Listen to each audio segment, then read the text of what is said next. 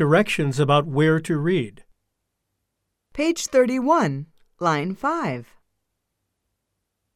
We will begin at Lesson 7, Section 2.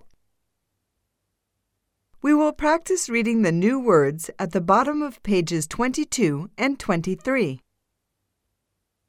Let's read the second sentence of the first paragraph. Will you read from the first line on page 58 to line 5 on the same page?